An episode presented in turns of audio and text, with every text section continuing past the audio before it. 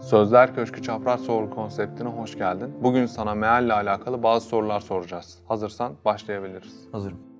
Arapça gerçekten zor bir dil. Öğrenmesi de çok zor. Hani bunun yerine yapamayanlar bir meal okusa olmaz mı? Bence birbirimize samimi olalım. O kadar da zor olmaması lazım. Mesela İngilizceyi öğrenmek için ömrümüzü vermedik mi? E, verdik. Birçok kişi de ömrünü vermiyor. Başlıyoruz ilkokuldan. Üniversite bitmiş, iş hayatına gireceksin. Hala İngilizce kursu kovalıyorsun. Neden? O İngilizce dilini öğrenmem lazım diyorsun. Yani 10 sene geçmiş, 20 sene geçmiş belki. E şimdi bir İngilizce dersi için bu kadar çabalıyorken inandığımız Kur'an'ın, inandığımız kitabın dilini öğrenmek neden bu kadar zor olsun? Bence burada biz kendimizi kandırıyoruz. Yani Arapçada zaten 28 tane harf var. E sadece yapmamız gereken harflerin okunuşunu öğrenmek ve oradaki bağlantıları kurmak. Nasıl okunduğunu, nasıl kelimelerin bağlandığını öğrenmek. Ki zaten bu konuda da yaptığımız video var. Toplam bir saatte Kur'an-ı Kerim'i okumayı öğrenebiliyorsun. Tabii onun üzerinde biraz durabilirsin. Birkaç gün üzerinde kendini orada iyice sindirebilirsin ama yani çok zor bir mesele değil. Bir saat içerisinde bile öğrenebileceğin bir meseleden bahsediyoruz. Yani o kadar uzun işte yapamam, beceremem, öğrenemem diyebileceğin zorlukta bir mesele de değil. Sadece bir videoda bile, bir saatte bile sen nasıl okunacağını yine öğrenebilirsin. Sadece meal okumak yetmez. Bu zararlı diyorsunuz. Neden yetmesin? Neden zararlı ki? Çünkü kitap tam anlaşılmıyor. Hatta yanlış anlaşılmalara da sebebiyet verebiliyor. Hatta bununla alakalı birçok kişiyle tanıştık. Yani öyle söyleyebiliriz. Birçok kişiyi gördük diyebiliriz. Şöyle düşünelim. Mesela Kur'an-ı Kerim ayetleri, birçok ayeti belli başlı olaylar üzerine indiği için o olaylar, o kök bilinmeyince bu ayetlerin hangi manaya geldiği de tam anlaşılmıyor. Bireysel yoruma çıkıyor. Hatta şöyle düşünelim. Mesela şu anda tefsirleri bırakalım bir kenara. Peygamber Efendimiz sallallahu aleyhi ve sellemin hadislerini, sünnetlerini de bir kenara bırakalım. Herkese Kur'an-ı Kerim mealini verelim. 2 milyara yakın Müslüman var değil mi? Bu sefer ne olacaktır? Herkes anladığını bir kağıda yazsa bize 2 milyar tane farklı yorum çıkmış olmayacak mı? 2 milyar farklı yorum, 2 milyara bölünmüş bir ümmet ortaya çıkacak. E şimdi o zaman ümmetin birliğini sağlama noktasında tam tersi hareket etmiş olmayacak mıyız? E öyle yapmış olacağız. Herkes bölünmüş olacak. Herkes kendi anladığıyla yola devam etmiş olacak. Yani sadece meal okumak, olayın tefsirlerine, iniş sebeplerine, Peygamber Efendimiz sallallahu aleyhi ve sellemin açıklamalarına bakmamak bireysel bir dine olayı götürmüş olacak. Peki tefsirle meal arasında nasıl bir fark var? Tefsir ayetlerin derinlemesine anlatırken, iniş sebepleriyle beraber anlatırken meal sadece kelime karşılıkları oluyor. E kelime karşılıklarıyla da kişi sadece o andaki moduyla beraber ne anladım, nasıl yorumluyorum diyerek kelime karşılığını yorumlamış oluyor. Bu sefer bireysel çok yanlış çıkarımlar olabiliyor. Ama tefsirde böyle bir durum söz konusu değil. Çünkü ayetin hangi olay üzerine indiği, Peygamber Efendimizin neler söylediğiyle alakalı ciddi açıklamalar var. Meal okumakta nasıl bir yanlış anlaşılma olabilir ki?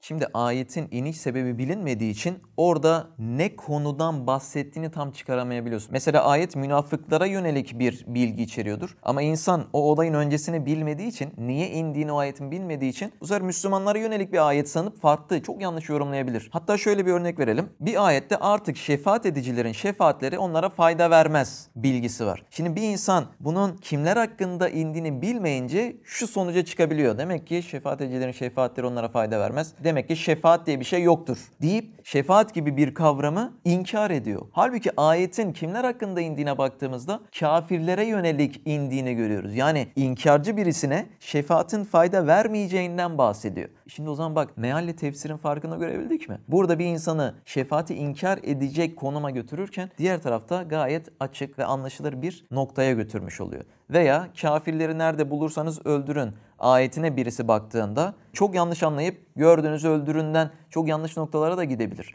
Ama biz yine ayetin tefsirine baktığımızda olayın bir savaş ayeti olduğunu, savaşa yönelik karşı tarafta düşmanın artık savaştığın noktada sana ayetin indiğini görünce bu sefer diyorsun ki tamam bu savaş noktasında artık savaştasın yani merhaba hoş geldiniz deyip beklemeyeceksin savaşacaksın. Orada da sana askeri noktada teşvik eden bir ayet olduğunu görmüş oluyorsun. Yani iki noktada nasıl farklı çıkarım olduğunu yine görebiliyoruz. Hatta bununla alakalı şöyle bir olay da yaşandı. Yani gerçekten insan şaşırabiliyor. Mealine bakıyor diyor ki ya işte imsak vakti artık hani orucu tutmaya başlayacağın vakitte ayete baktım diyor mealinde şey yazıyor. Hani siyah iplik beyaz iplikten ayrılana kadar bekleyin manasında mealinde e, bir bölüm var ya ayet var ya ona baktım diyor şu an ayrışmıyor diyor ve o anda çıkarım yaparak oruca başlamıyor imsak vaktinde. Biz o anda orucu tutuyoruz Ama o kendi çıkarımıyla hayır daha vakit vardır diyerek yemek yemeye devam ediyor. Yani farkında olmadan orucunu aslında oradan atmış oluyor, bozmuş oluyor. Halbuki tefsirine baktığımızda o siyah iplik, beyaz iplik ayrılıncaya kadarki süre tefsirlerde gayet net olarak Peygamber Efendimiz sallallahu aleyhi ve sellem açıklamış. Belki de tuttuğun bütün orucunu ziyan ediyorsun. Ve inanın bunun gibi daha birçok şey sayabiliriz. Hatta belki de birçok ateist arkadaşın ateist olmasına götüren o yol gerçekten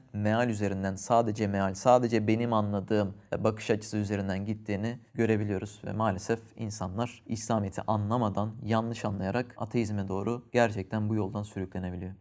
Bazı insanları görüyorum. Kur'an dinliyorlar ve Kur'an dinlerken de hüngür hüngür ağlıyorlar. Halbuki o Kur'an-ı Kerim dinledikleri yer, ayetler günlük sıradan basit bir olay anlatıyor. Böyle ağlanacak bir mesele yok. Garip bir hale bürünüyor orada insan. Bakın hüngür hüngür ağlıyor ama orada çok basit bir mesele anlatılıyor.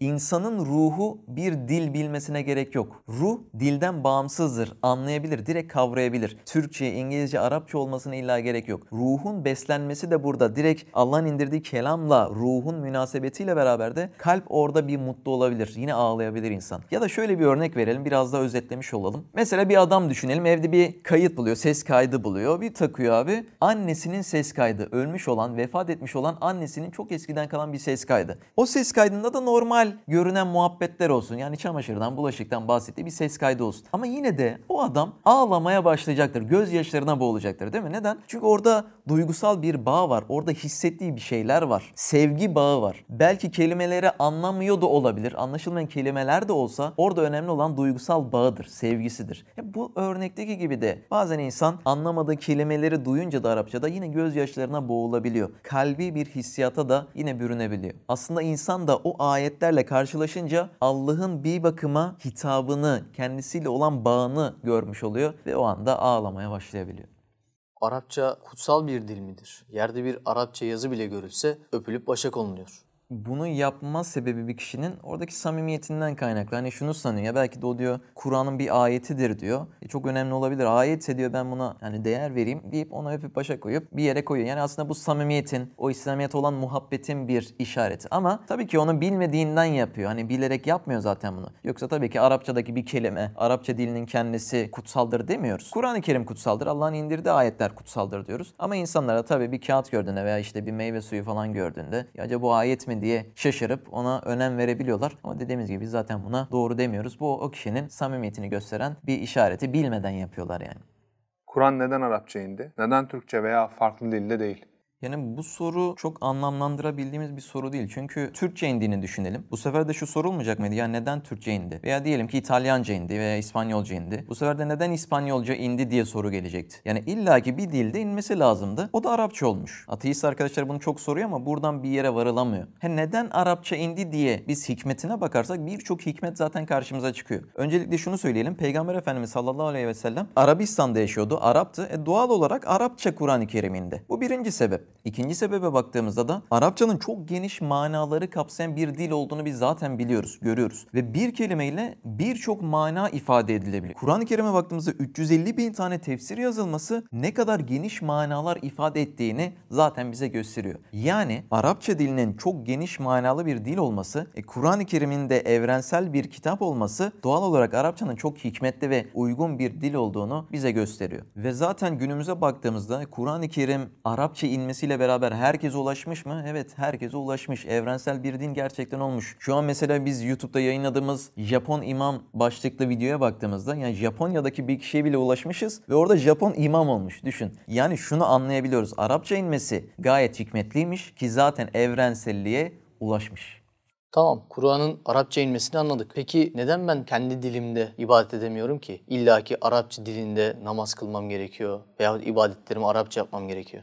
Öncelikle dualarımızı kendi dilimizde yapabiliriz. Elimizi açıp Türkçe Allah'a dua edebiliriz. Tabii ki Allah tüm dilleri biliyor. Bunda da bir sorun yok ama biz namaz gibi İslam dininin en temel ibadetinden bahsediyorsak ve cemaatle kılınan bir ibadetten bahsediyorsak bu sefer bunun Arapça olması gerekiyor. Orijinalinden olması gerekiyor. Ki zaten namazın Arapça kılınması bir emirdir. He, hikmetlerine bakarsak birçok hikmetin olduğunu yine görebiliyoruz. Mesela namaz dediğim gibi cemaatle kılındığı için ve günde 5 vakit kılındığı için bu sefer toplumu birleştiren bir bir özellik oluyor. Yani ümmetin birliğini sağlayan, beraber olmasını sağlayan bir ibadet oluyor. Düşünsene farklı farklı dilde herkes kendi dilinde namazı kılmaya başlasa bu sefer ne olacaktı? Herkes bölünmelere başlayacaktı. Camiye bir gidiyorsun. Mesela burada Sultanahmet Camii diyelim. Bir sürü turist geldi. Her dildeki kişi kendi dilinde namaz kılmaya başlıyor, bölünüyor. İspanyollar farklı bir bölüme gidiyor. Çin'den gelenler Çince farklı bir namaz kılıyor. Ya bunun gibi bölünmeler olacaktı. Birleşme olmayacaktı. Ve Kabe'ye gittiğimizi düşünelim. Kabe'de ne oluyor? Bütün herkes bir oluyor.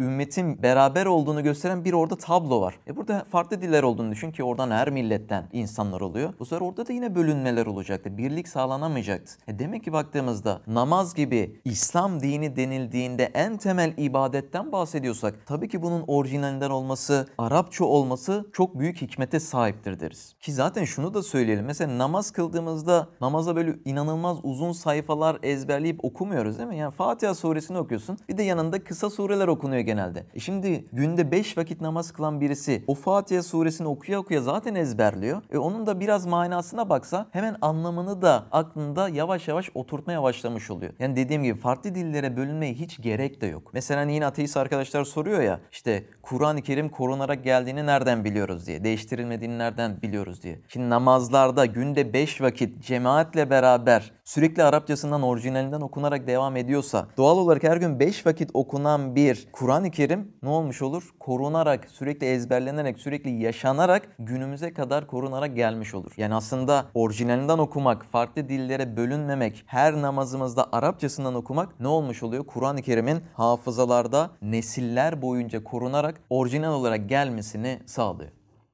Peki ya Kur'an'ı Arapçasından anlamadan okumaktansa Türkçesinden, mealinden anlayarak okumak daha iyi değil mi? Yani biz Kur'an-ı Kerim'i indirildiği gibi, bizzat Allah'ın indirdiği gibi orijinalinden de okuyalım. Ama tefsirlerine bakıp Allah burada ne demek istiyormuş diyerek anlamlarını da öğrenmeye çalışalım. Yani iki taraftan da beslenmeye devam edelim. Ama sadece meal okuyup orijinalini, bizzat Arapçasını bırakmakla çok şeyler kaybederiz. Ve çok şeyler kaybeden birçok kişi de tanıyoruz gerçekten. Yani Kur'an-ı Kerim'in dili cilt gibidir, elbise gibi değil. Sen elbiseni değiştirebilirsin ama cildini çıkarıp değiştiremezsin. Kur'an-ı Kerim'in dili de orijinal dil de böyledir değiştirilmez. Ama ne olur tefsiriyle beraber Allah burada ne demek istiyor diyerek derin manalarına bakmaya da devam edebilirsin. Yani şunu da bilmek lazım. Şimdi Kur'an-ı Kerim'de Arapçada birçok manalar olduğu için biz kelime olarak direkt mealine çevirirsek orada birçok manayı da kaybetmiş oluyoruz. Fatiha suresinde Elhamdülillahi Rabbil Alemin diyoruz değil mi? Oradaki hamd kelimesinin Türkçe karşılığına baktığımızda, mealine baktığımızda ne görüyoruz? Şükür etmek. Halbuki hamd kelimesinin birçok geniş manaları var. Yani direkt şükür kelimesi değil. Şükür kelimesi olduğu gibi birçok yanında diğer manaları da var. E bu sefer biz bu manaları kaçırınca sadece her bir kelimede Türkçede bulunan kelimelerin karşılığını anca anlayabiliyoruz. E o zaman dedi ki Arapçada birçok mana var, kelime var. E karşılığı olmayan kelimeleri, tam mana ifade etmeyen kelimeleri ne yapacağız o zaman? E birçok manayı da kaybetmiş olacağız. E onun için diyoruz ki bizzat biz Allah'ın indirdiği gibi okuyalım. Elhamdülillahi Rabbil Alemin. Allah böyle indirmiş. Bu şekilde okuyalım. Tefsirlerine bakarak hamd kelimesinin ne çok manalar ifade ettiğini de sayfalarca böyle açıklamalarına bakıp derinlemesine inelim diyoruz. Bir de zaten şöyle düşün. Mesela bir roman bile orijinal dilinden farklı dillere çevrildiğinde veya bir film bile orijinal dilinden farklı dillere dublajlandığında çevrildiğinde birçok mana, birçok hissiyat o ruhunu kaybediyor değil mi? E şimdi bunlar bile o ruhunu kaybediyorsa, manalarını yitiriyorsa e Kur'an-ı Kerim manaları da hiç yitirilmez olur mu? Onun için diyoruz ki Kur'an-ı Kerim'in orijinalinden öğrenmeye ve okumaya devam edelim. Tefsirlerine, derin manalarına bakmaya da yine devam edelim. Mealden yanlış mana çıkarabileceğimi anladım. Tamam. Kur'an'ın veya namazın doğrudan Arapça okunmasıyla alakalı verdiğiniz bilgileri de tamam. Yalnız şunu anlamıyorum. Ezan bizi namaza davet eden bir olgu değil mi? Neden Türkçe olarak bana seslenilmiyor da Arapça sesleniliyor? Şimdi bir ülkeye gittiğimizde o ülkenin İslam ülkesi, İslam toprakları olduğunu ilk nasıl anlarız? Ezan sesiyle Allahu Ekber, Allahu Ekber. Değil mi? İlk bunlarla insan İslam toprağı olduğunu anlar. O zaman ezan dediğimiz öyle basit bir mesele değil. İslamiyet'in en büyük hatta ilk başta gelen işaretlerinden, şiarlarından İslamiyet'i temsil ediyorsa bir ezan elbette senin direkt orijinalinden olduğu gibi okuman lazım. Farklı dillere çevirdiğinde İslamiyet'in temsil ettiği o manayı kaybettirmiş olursun. Mesela şöyle bir soru sorsak. İstiklal Marşı'nı farklı dillere çevirelim. Hatta İngilizce yapalım herkes anlasın desek. Bunu kabul eder miyiz? Etmeyiz değil mi? Neden? Çünkü İstiklal Marşı'nın bir ruhu vardır deriz. Bu bunu temsil ediyor. Bizim için birçok mana ifade ediyor diyerek kendi dilimizde okuruz. E bunun gibi de İslamiyet'in işareti de ezanlardır. Ezanı biz okuduğumuzda, Arapçasında okuduğumuzda aslında İslamiyet'i temsil etmiş oluyoruz ve İslamiyet'i haykırmış oluyoruz. Ya da şöyle bir örnek verelim. Mesela Türkiye bayrağı bizim için çok önemlidir değil mi? Farklı bir yeri var, bir manası var. Şimdi orada kırmızı bir arka plan üzerine bir ay ve yıldız görüyoruz. Şimdi bir insan gelip şunu dese ya o ayı ve yıldızı kaldıralım. Kırmızı rengi de kaldıralım. Beyaz bir kağıdın üzerine Türkiye yazalım siyah kalemle dese. Aynı şeyi ifade etmiş olur mu? Tabii ki olmaz. Sen onun ruhunu, sen onun manasını zaten çekip almış olursun. Biz bunu kabul etmeyiz. Aynı bunun gibi de biz ezanı bizzat orijinalinden çekersek, farklı dillere çevirirsek, Allah'ın ismini oradan çekersek, Peygamber Efendimiz'e olan şahitliğimizi oradan çekersek bu sefer oradaki manayı yıpratmış ve çekip almış oluruz. Demek ki bayrak nasıl değiştirilmezse ezanı Muhammedi de değiştirilmez ve orijinal kalmalıdır. Zaten şunu da bilmek lazım. Hani anlaşılmıyor demek de bana çok mantıklı gelmiyor açıkçası. Çünkü ezanda baktığımızda bir Müslümanın kesinlikle bilmesi gereken en temel birkaç tane ifade var. Ne var mesela? Allahu Ekber diyorsun. Sonra eşhedü en la ilahe illallah diyorsun. Yani Allah'ın büyüklüğünü söylüyorsun ve şehadet ederim ki Allah'tan başka ilah yok diyorsun. Ya bu şehadet zaten İslamiyet'e girişin, İslamiyet Müslüman olmanın ifadesi değil mi? O zaman burada anlaşılmayacak nasıl bir şey olabilir? Bu çok böyle karışık, işte Arapçanın en derin bilgileri olan bir ifade de değil. En temel çağrı zaten İslamiyet'e giriş olan bir çağrı. Eşhedü en la ilahe illallah ve eşhedü enne Muhammeden abduhu ve resulü diyorsun yani. Demek ki bu da işte anlaşılmıyor diyerek değiştirilmesi de mantıklı da değildir. Zaten böyle bir şey mümkün de değildir. Yani ezan-ı şerif İslamiyet'in en büyük temsillerindendir, işaretlerindendir. Bu asla değişemez.